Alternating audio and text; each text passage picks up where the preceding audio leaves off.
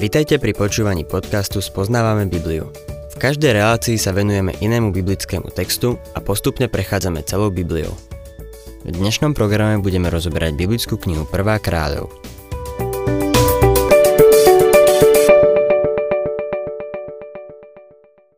Milí poslucháči, v dnešnej relácii budeme pokračovať v štúdiu Prvej kráľov.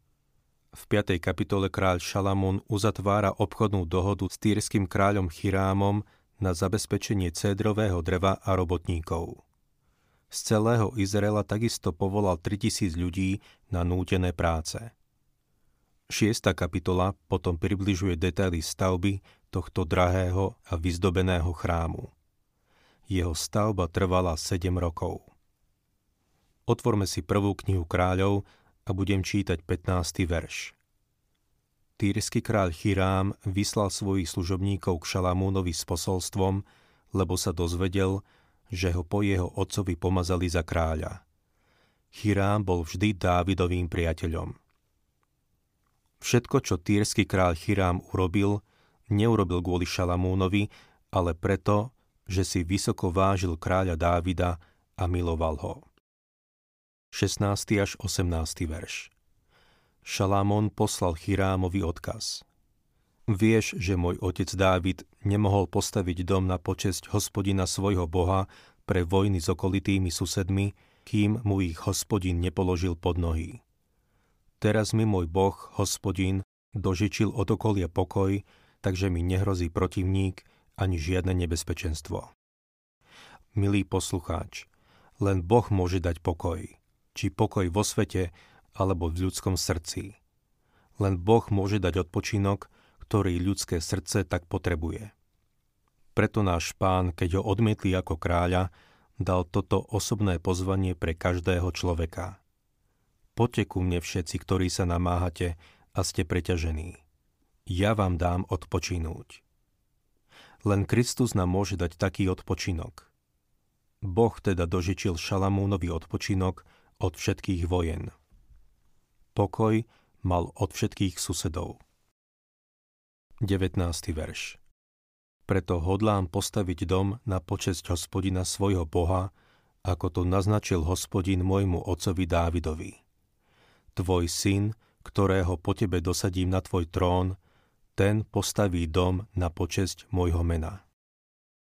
Aj keď postaviť chrám chcel už Dávid, Boh mu to nedovolil pre vojny s okolitými národmi. Mali by sme sa hádam pozrieť na pozadie, ktoré sa týka stavby chrámu. Človek bol staviteľom už od samého začiatku. V Genezii 4. kapitole 17. verši čítame, že Kain postavil mesto a dal mu meno svojho syna Henocha. Tvár zeme je poznačená veľkými kopcami, pod ktorými sa skrývajú ruiny veľkých miest a nádherných budov minulosti. Archeologická lopatka sa dostala do veľkej hĺbky a každú civilizáciu môžeme posudzovať podľa veľkosti a výšky jej budov. Niektorí tvrdia, že jaskyní ľudia z doby kamenej, ak vôbec existovali, boli necivilizovaní barbari. Neboli to stavitelia, ale svoje útočisko hľadali v jaskyniach. Egyptiania, Asírčania, Babylončania, Gréci a Rimania sa považujú za civilizovaných, o čom svedčí ich architektúra. Moderný človek si nárokuje vysokú úroveň kultúry, lebo vybudoval členité stavby, nákupné centrá, pitové domy a vysoké administratívne budovy. Dnes si človek stavia vlastnú jaskyňu, v ktorej žije a pracuje, ako nejaký hlodavec. Po zvyšok času sa plazí po ceste a diálnici ako červík. Pokým môže stlačiť gombík a otočiť vypínač, hovorí si, že žije. To je moderný človek. Prvé pôsobivé stavby boli chrámy. Všetky pohanské národy mali chrámy. Niektoré chrámy boli surové, iné, ako napríklad Partenon v Grécku, boli vyjadrením najväčšej krásy. Všetky tieto stavby vychádzajú z babylonskej veže, pamätníka, ktorý vyjadroval odpor človeka voči Bohu. Pohanské chrámy vždy predstavovali vrchol architektúry, ale pohania, ktorí do nich chodili, civilizovaní i necivilizovaní, boli na najnižšej duchovnej úrovni. Tieto chrámy boli prepracované, mohutné, vyzdobené, bohaté a pôsobivé. Chrámy kráľov na rieke Níl, Ašúrove chrámy v Ninive, Mardukov chrám v Babylone, Zikuraty v údolí riek Tigris a Eufrat, Bálové chrámy Feničanov, Grécka Aténa a Partenon v Aténach, Jupiterov chrám Rimanov, astécké chrámy v Mexiku, oni všetky sú prejavom vzbory proti Bohu. Ako Pavol píše v prvej kapitole Rimanom.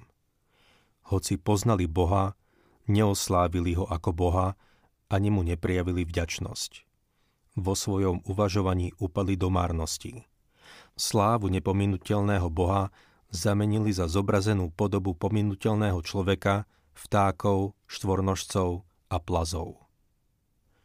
Každý ten národ postavil príbytok pre svojho boha, aby v ňom prebýval. Chrám, ktorý Šalamún postavil, sa podľa písma nikdy nepovažoval za miesto, kde Boh žil. Pri posviacke chrámu Šalamún jasne povedal, že Boh neprebýva v chráme – v druhej kroník v 6. kapitole 18. verši povedal Môže však skutočne bývať Boh s človekom na zemi? Veď sami nebesia, ba ani najvyššie nebo ťa neobsiahnu. Tým menej tento dom, ktorý som postavil.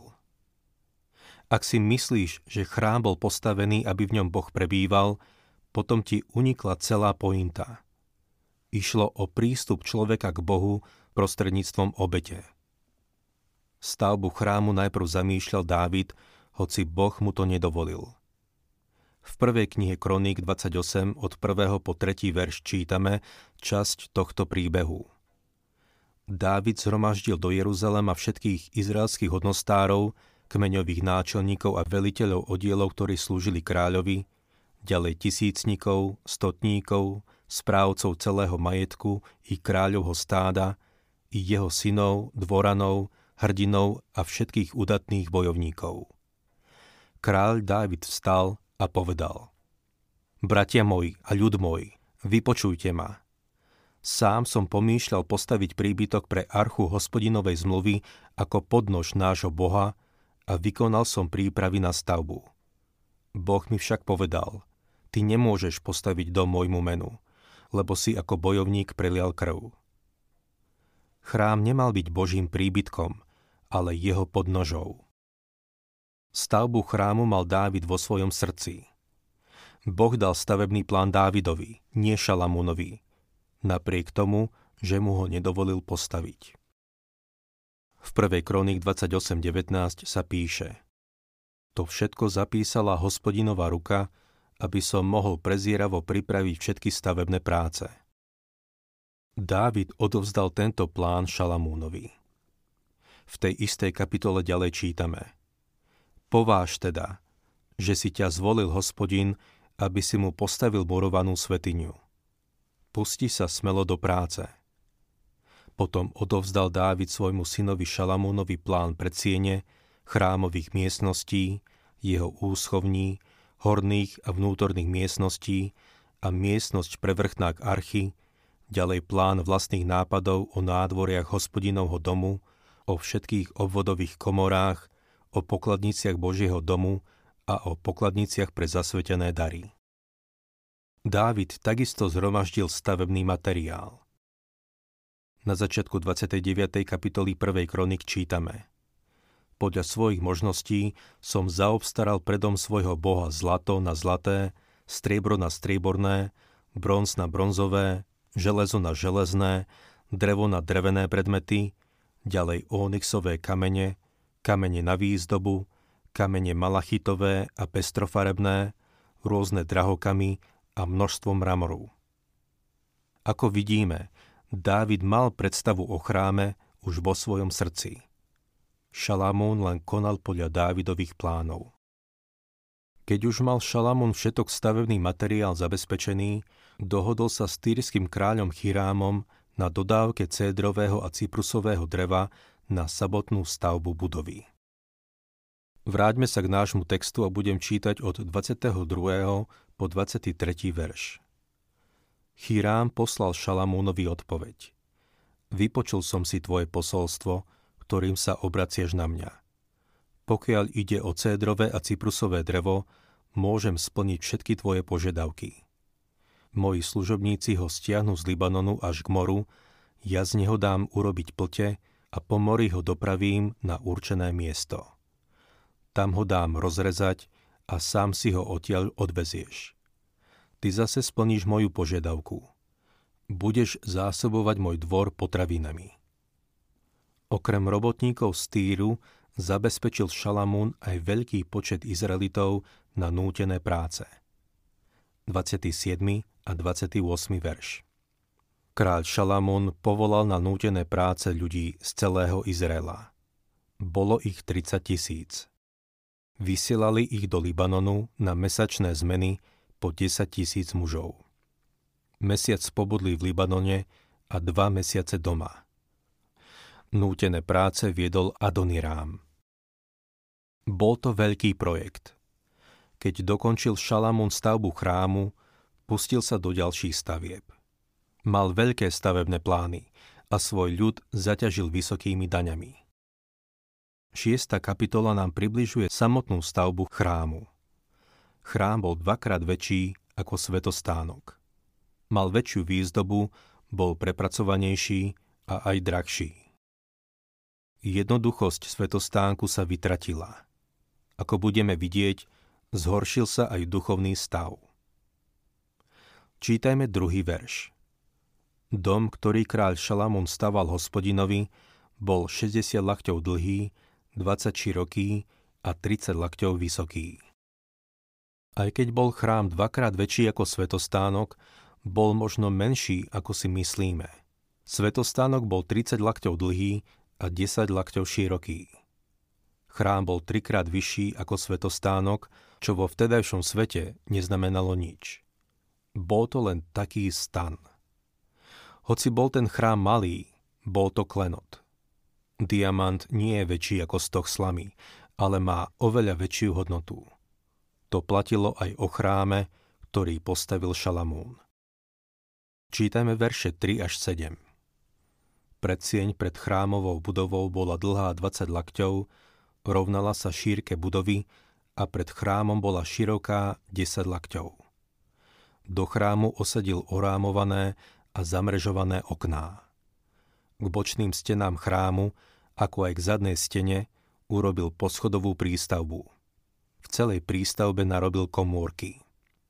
Spodná časť prístavby bola široká 5 lakťov, prostredná časť 6 lakťov a tretia časť bola široká 7 lakťov.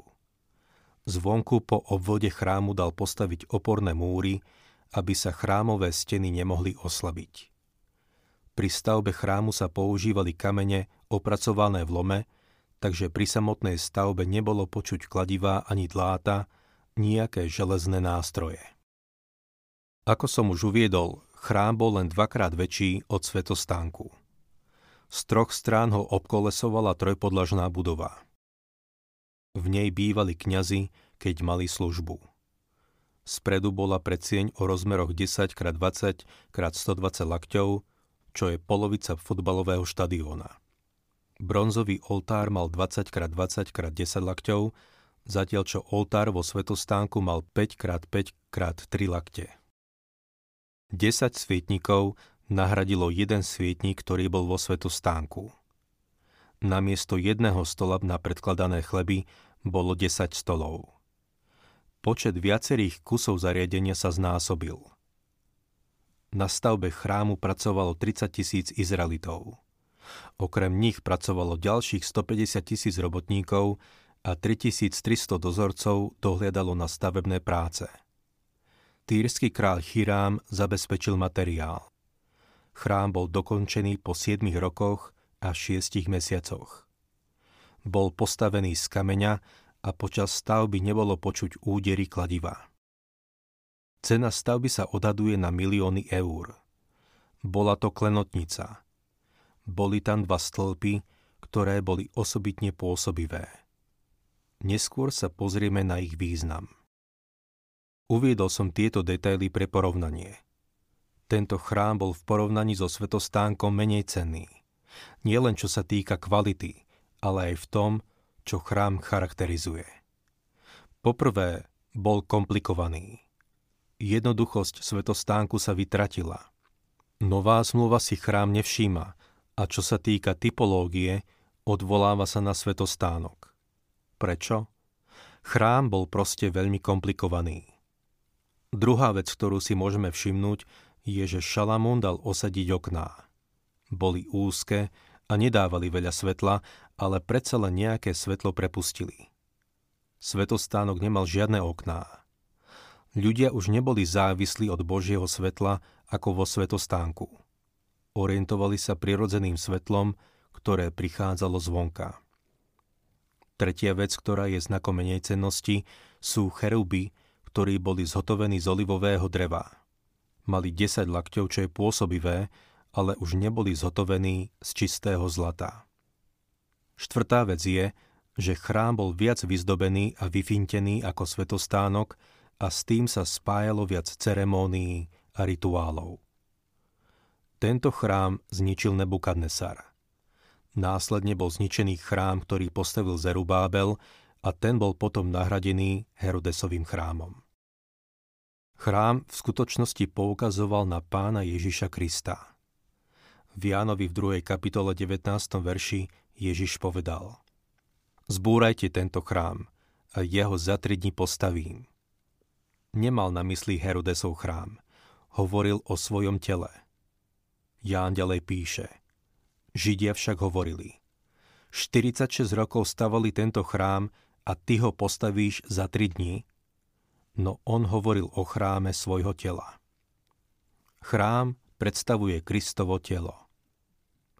Táto kapitola obsahuje hlavne detaily o stavbe a preto som z nej veľa necitoval. Ale možno bude pre vás zaujímavé si ju prečítať. Keď budete čítať o majestátnosti tohto chrámu, majte na pamäti, že tá myšlienka sa zrodila v Dávidovom srdci, pretože chcel vhodné miesto pre archu zmluvy vôbec nemal predstavu o stavbe Božieho príbytku. Sám povedal, že je to len jeho podnož. Zmyslom chrámu bolo zabezpečiť prístup k Bohu prostredníctvom obete. Keď to budete čítať, takisto si všimnite jeho komplikovanosť v porovnaní so svetostánkom. Musím povedať, že svetostánok ďaleko lepšie predstavuje obraz osoby pána Ježiša Krista. Boh ho však poctil svojou prítomnosťou. Naplnil ho svojou slávou Šekina, ako budeme vidieť v nasledujúcej kapitole. Ak sa vám páči program Spoznávame Bibliu, budeme radi, ak ho odporúčite svojim známym a dáte like, alebo nás začnete sledovať na facebookovej stránke Spoznávame Bibliu. A ak vás niečo oslovilo alebo zaujalo, napíšte nám cez Facebook alebo na adresu spoznávame.bibliu zavinač gmail.com.